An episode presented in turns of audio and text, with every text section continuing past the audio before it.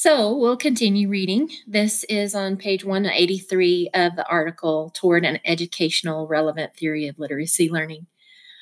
Cambourne had just explained how he had been thinking about his pedagogy and the theories behind what he had done as a young teacher. This theory of learning resulted in a predictable pattern of teaching practice.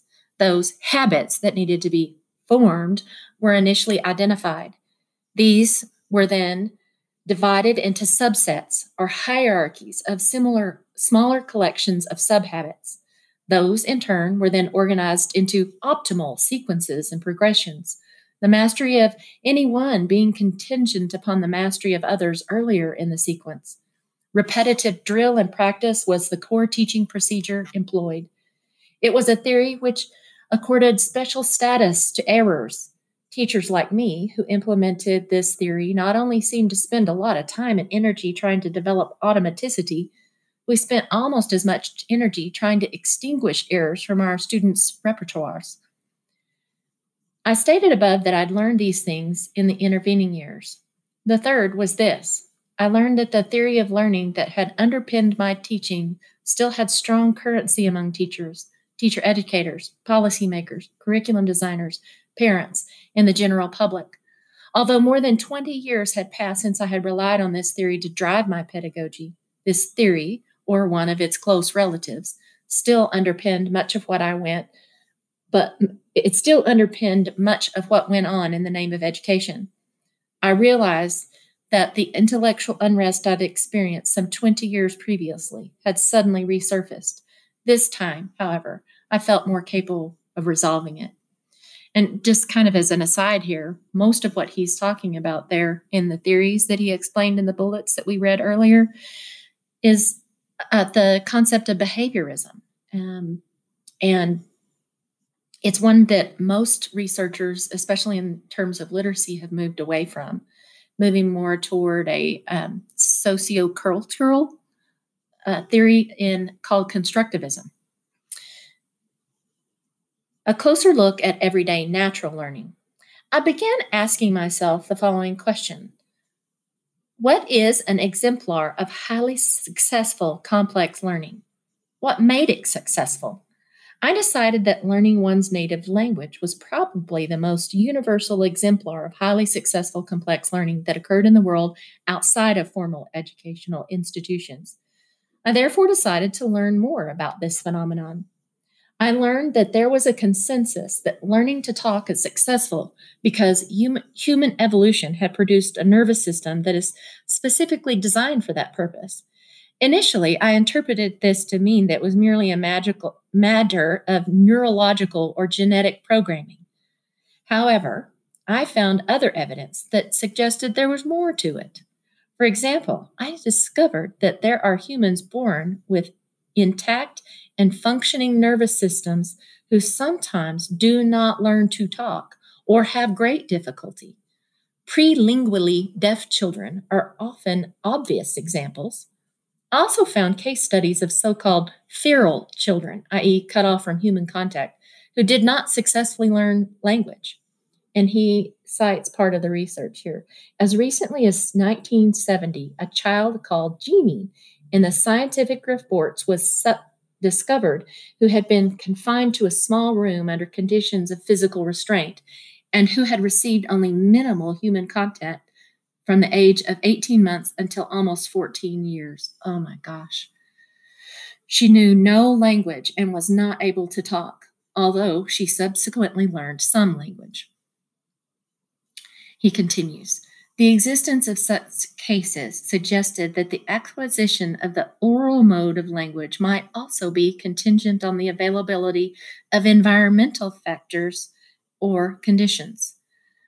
I was reinforced in this thinking by the important conceptual connections between learning, language learning, and the teaching of reading, which Don Holdaway, Frank Smith, and Ken Goodman and his colleagues, Golosh, Golosh, were making. I believed that if such conditions could be identified, they might provide insights into promoting literacy learning in schools. I want to know what these are. Accordingly, I began some research to identify the conditions that supported the oral language acquisition. I spent three years of my life bugging a group of toddlers as they interacted with parents, neighbors, friends, and acquaintances in their homes, playgrounds, supermarkets, and other settings. One outcome of this research was the identification of a set of conditions that always seem to be present when language is learned. The conditions of learning. The dictionary definitions of the term condition Dictionary definitions of the term conditions carry a range of potential meanings, including, quote, particular modes of being, existing cases or states, circumstances indispensable to some results, prerequisites on which something else is conditioned, and essential parts. End quote. The meaning I have attributed to conditions is an aggregate of all of these possibilities. I want to convey the notion that the conditions I identified in this research are particular states of being, doing, behaving, creating, as well as being a set of indispensable circumstances that co occur and are synergistic in the sense that they both affect and are affected by each other. Together, they enable language to be learned. Each of the conditions identified is briefly discussed below. These conditions are discussed more fully in an earlier book. He begins now um, a discussion of each one of the conditions of learning. Immersion. This condition refers to the state of being saturated by, enveloped in, flooded by, steeped in, are constantly bathed in that which is to be learned.